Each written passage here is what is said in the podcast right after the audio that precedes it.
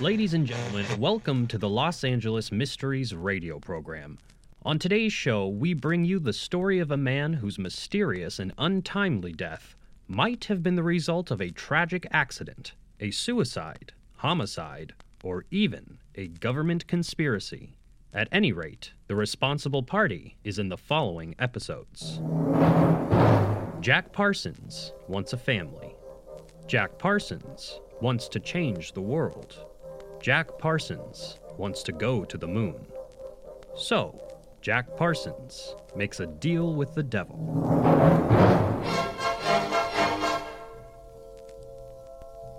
By the end of our story, he will help lay the groundwork for Caltech's Jet Propulsion Labs, as well as the nascent stages of NASA.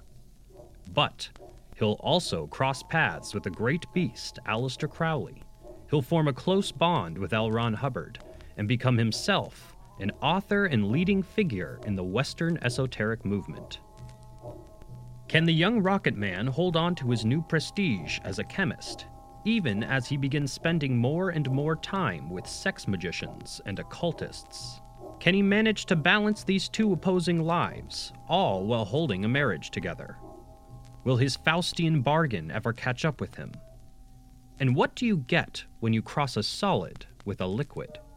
All of these mysteries will be covered in the next five acts that you might think of as The Tragedy of Jack Parsons. And now, Act 1 The Rocketeer.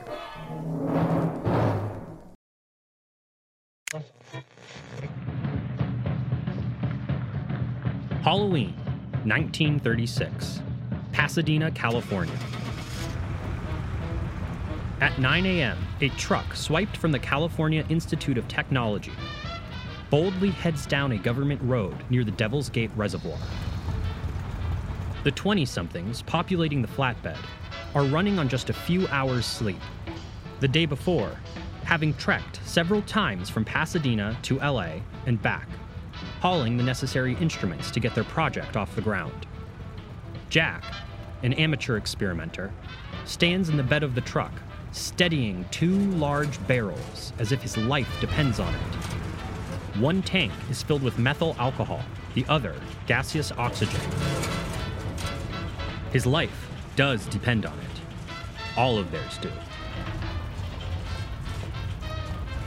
They drive a half hour away from the main road and civilization.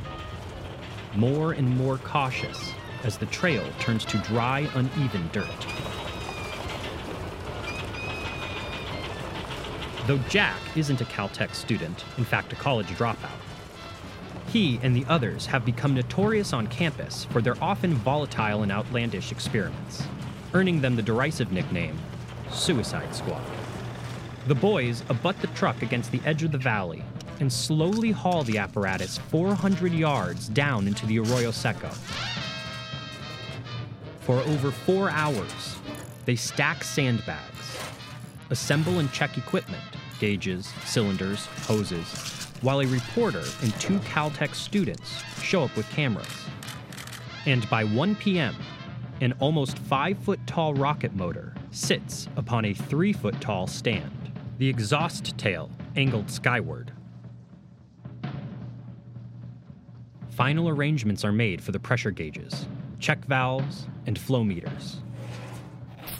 Jack lights the fuse and rushes back behind the sandbags with the other Rocketeers. The tubes tense, but a rush of air flowing from one blows the fuse off the motor. Methyl alcohol gurgles all over the inert engine. Rushing back to the motor, Jack ties the fuse down as the others quickly recalibrate the apparatus, then hurry back behind the sandbags. On the second try, the fuse is dislodged once again, methyl alcohol leaking everywhere. A third attempt results the same. The photographers climb out of the arroyo and head back for town. The squad's nine month project is a complete bust. Jack wipes down the engine, but tries one last fuse. The fuse ignites some of the excess alcohol, and a 12 inch flame erupts from the nickel plated exhaust for three seconds before an oxygen hose breaks loose, wildly whipping around like a snake spitting fire, sending the researchers running. Rocket science had landed in Los Angeles.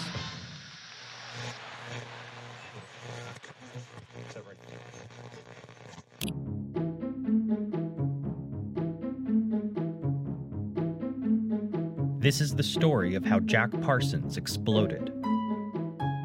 A self taught chemist, rocket innovator, and co founder of the Jet Propulsion Labs, who finds his nights dedicated to strange body meetings and black magic.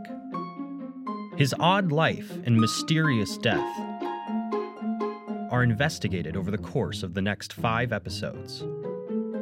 Today, Jack's childhood fascination with explosives lays the groundwork for Caltech's JPL and the U.S. military's first rockets. But with no college education, did a dark force provide the amateur rocket man with the know how to chase his dreams? This is Occult LA.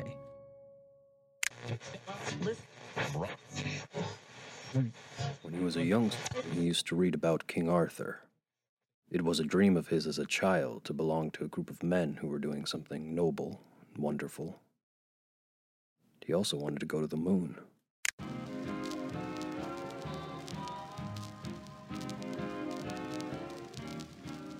Los Angeles.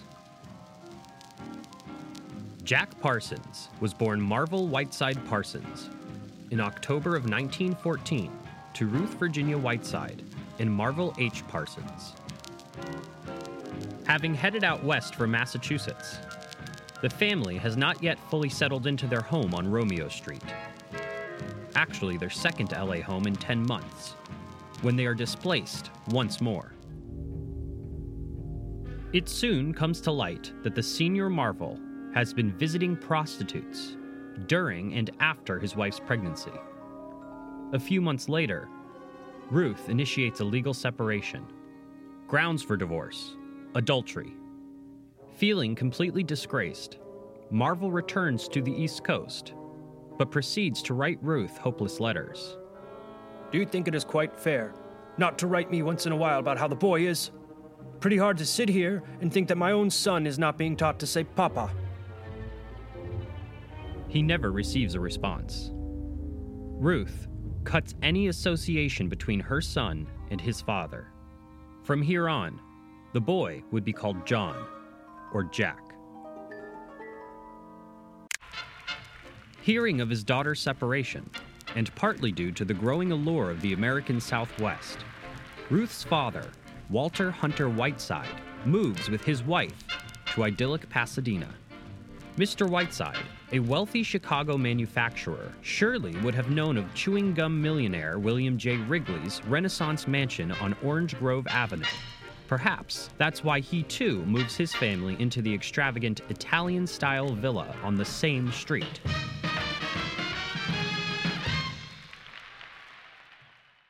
In the early 20th century, Pasadena is surprisingly known as a liberal bastion in an otherwise conservative city. The smaller township has no desire to draw in large industry, resulting in Pasadenans that are pro labor and union friendly. The young Jack, however, lives blissfully unaware of social politics, mostly confined to the mythic mansion walls of Orange Grove, known then as Millionaire's Row. Fawned on by his mother, he seldom plays with other children, choosing instead to pass time in his family's courtyard garden, a mini paradise where, in the shade of a tree, he delves into classic literature, fantasy stories, and his favorite of all, Scientifiction. In the very first issue of Amazing Stories, the world's first sci fi magazine, publisher and founder Hugo Gernsback defines the form for his audience. By scientifiction, I mean the Jules Verne, H.G. Wells, and Edgar Allan Poe type of story. A charming romance intermingled with scientific fact and prophetic vision. A fresh new genre that prides itself on being a playground for inventive individuals. Build your own toy skyrockets would sometimes be advertised in the back. Not only do these amazing tales make tremendously interesting reading, they are always instructive. They supply knowledge that we might not otherwise have obtained, and they supply it in a very palpable form. For the best of these modern writers of scientifiction have the knack of imparting knowledge and even inspiration without once making us aware that we are being taught. The bold new observatory, nestled in the Angeles National Forest, recently built atop Mount Wilson by local Throop University trustee George Ellery Hale, is a testament to the growing interest in the cosmos. And Throop's quick growth from a vocational school into the California Institute of Technology with brand new courses, resources, and full accreditation provides a much needed launchpad in Southern California for any eager and creative young minds. At the age of 12, Jack begins attending school. He has been privately tutored in his early years, coddled by wealth, but perhaps also because of his untreated dyslexia. He arrives at Washington Junior High School, pudgy, overdressed, in a wool blazer, knit tie, and leather shoes. He steps out from his grandfather's limo, clutching a sci fi magazine. Needless to say, a rife target for bullying. The kids call him effeminate, sissy, and mommy's boy. They often beat him up on the playground. One afternoon, a large group gathers during recess, shouting and jeering at something in their midst. One student, Ed Forman, the designated yard monitor that day, is drawn to the commotion. Parting the crowd, he finds a bruised Jack, a few years his junior, wrestling with a bully who's kicking, punching, and pulling Jack's long, soft hair. In one graceful, brutal motion, Ed lifts the pupil from little Jack and breaks the kid's nose with a punch. The classmates scatter. Ed helps the ruffled youngster to his feet. Jack had met the first knight of his round table. Ed Forman is rebellious. Jack is laced up. Ed is tall and handsome. Jack, adolescent mush. They both have dyslexia. They form a bond that lasts the rest of their lives. And they discover they both love blowing stuff up.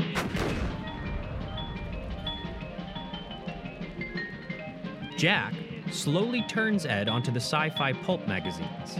And with the engineering knowledge Forman has learned from his dad, and Jack's finances and aptitude with black powder, the boy's fondness for fireworks slowly develops into homemade explosives and desert rocket launches.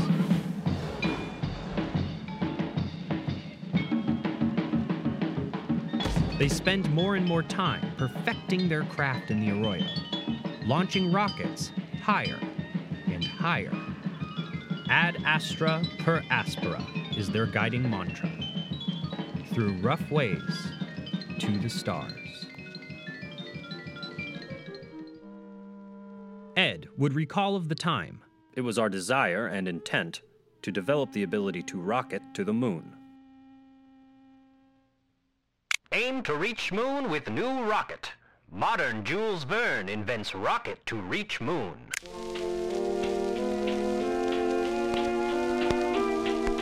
Back in 1926, the same year Jack and Ed met, engineer and physicist Robert Goddard made history by successfully launching the first liquid fuel rocket.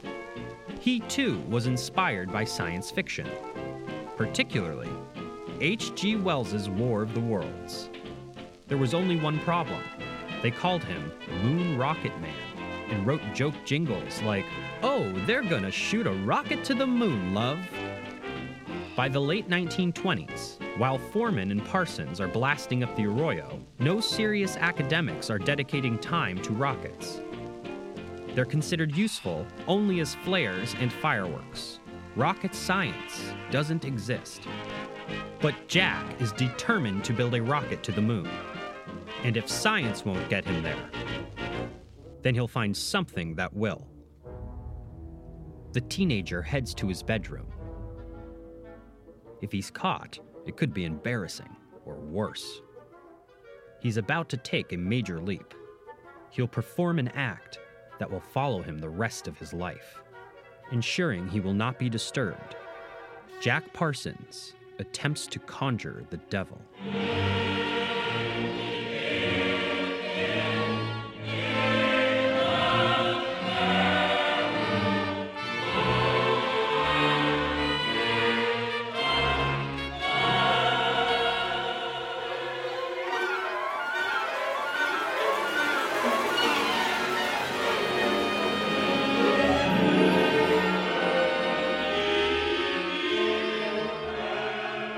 Finally manages to halt the ceremony.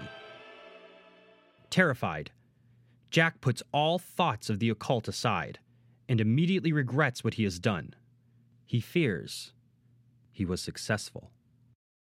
Wall Street in panic as stocks crash. Stocks sink despite banks rally. Hoover blames business depression on causes outside a nation. Stocks crash again in 16,410,030 share day.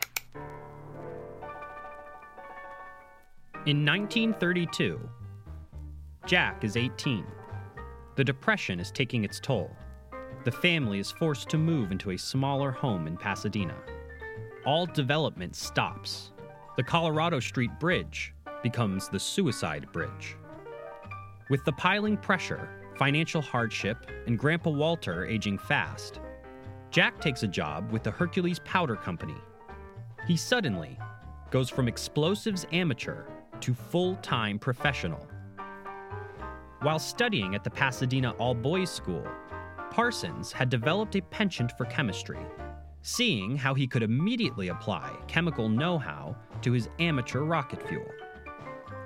But in the crucible of the Hercules Company, Jack learns the difference between a high and low explosive. He handles and mixes volatile chemicals, noting every minor detail.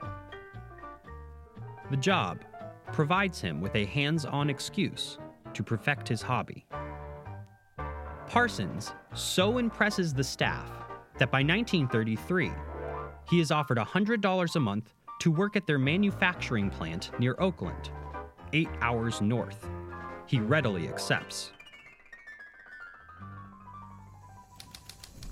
Muddy, molten slag flowing downward, fan like flames reddening the sky. At night, the landscape around looks like a scene in hell. As an added perk of being up north, Jack considers applying to Stanford or Berkeley before quickly calculating he can't afford them.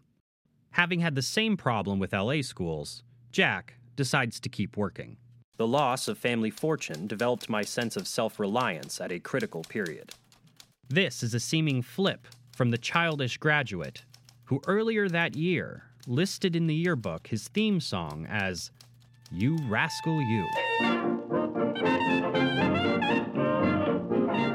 At the end of that year, Jack and Ed walk into Pasadena's First Baptist Church for a Christmas party and dance.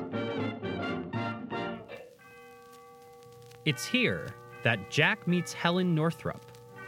22 years old, Jack's just 18. Helen immediately catches the young man's eye with her dark brown hair, smiling blue eyes, and tall, thin frame. Recognizing Jack's interest, Helen flirts solely with Ed, playing hard to get, then leaves without offering any form of contact. She would later admit to intentionally being a teaser that evening. Somehow, Jack manages to get a hold of her address, showing up with Ed the next day. Perhaps enticed by the audacity, Helen invites them in to play cards, and she and Jack quickly hit it off. She's fascinated by their talk of rockets. Jack recognizes they share a love for the classics and a favorite composer, Stravinsky.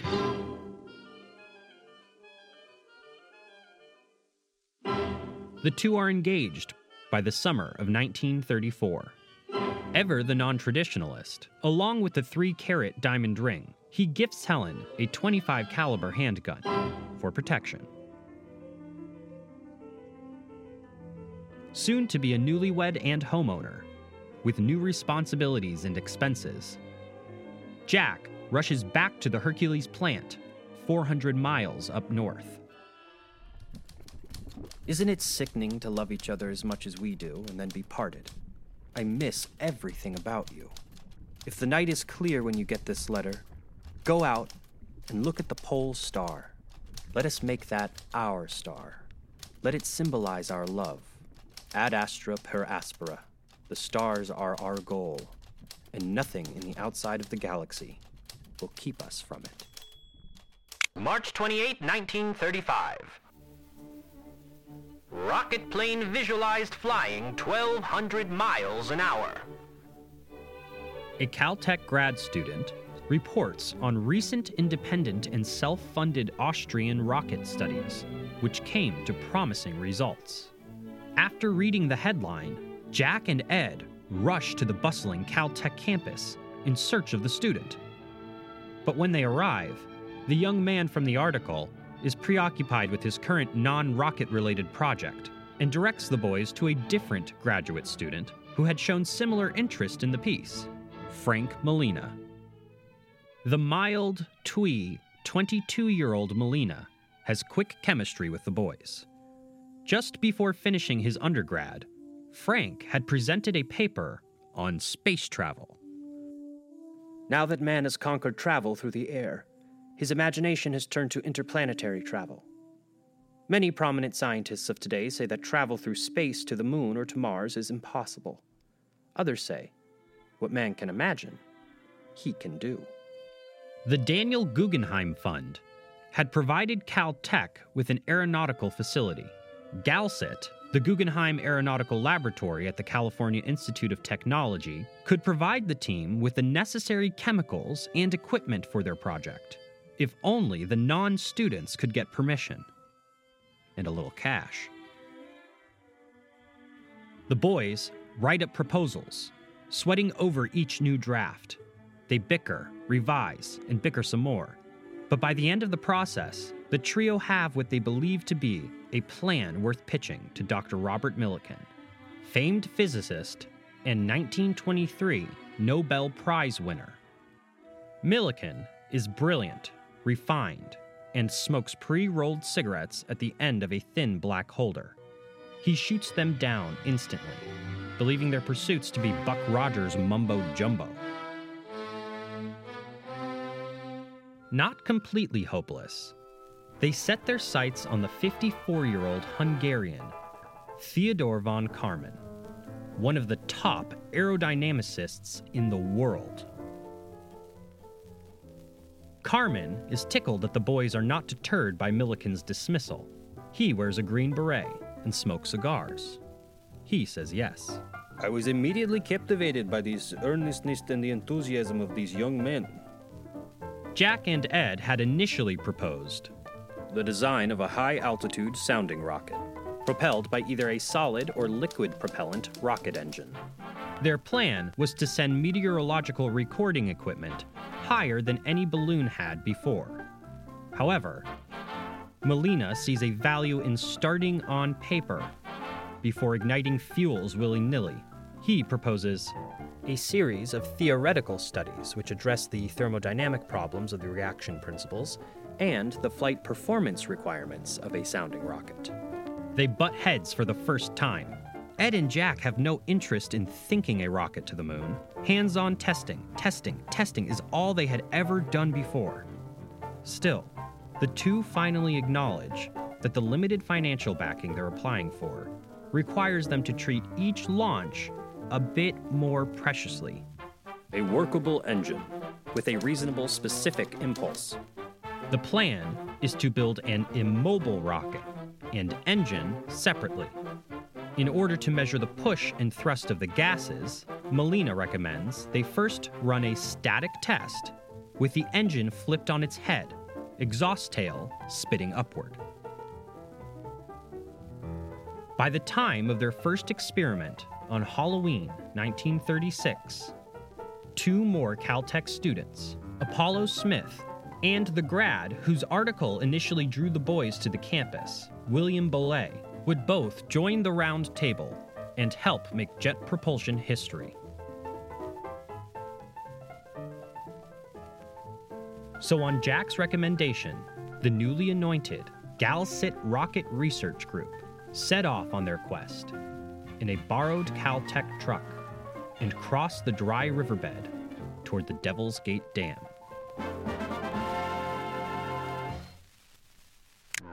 Record attempt slated.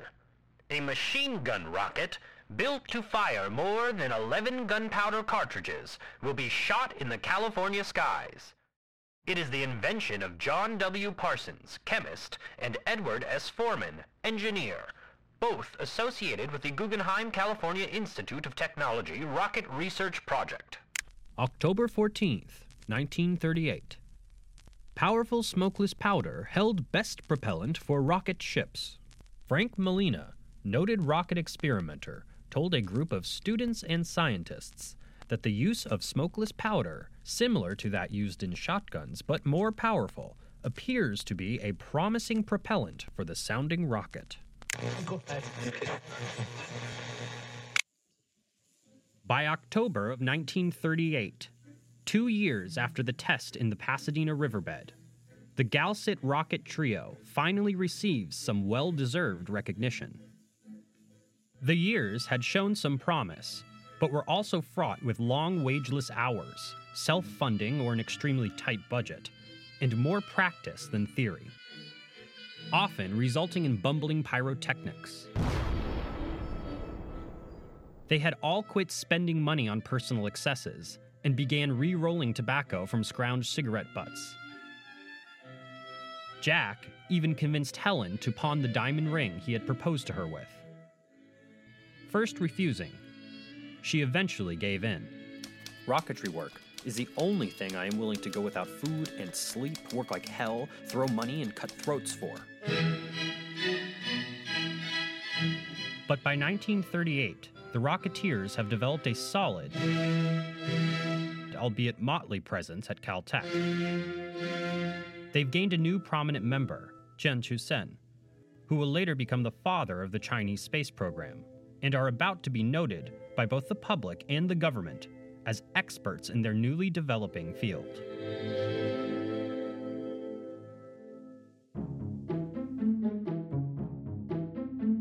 But first, Jack will begin attending occult meetings in a Hollywood attic. He'll continue his search for a father figure and make his way into the good graces of a mysterious magician, Aleister Crowley. As he works to expand his surrogate family, he crosses paths with rebels, G men, and convicts, who some suspect know more than they admit about Jack's untimely demise. Next time on Occult LA. Written, directed, and voiced by John E. Marino, with additional voices performed by Michelle Miller. Along with autobiographies, George Pendle's Strange Angel and Sex and Rockets by John Carter were invaluable resources. Music, courtesy of archive.org. Theme song by John E. Marino. To support the podcast, please follow the link in the show notes and follow our Instagram at Los Angeles Mysteries, where you can find photos of the GalCit Rocket Trio and links to our other free podcasts The Griffith Park Murder Mystery and Alien LA.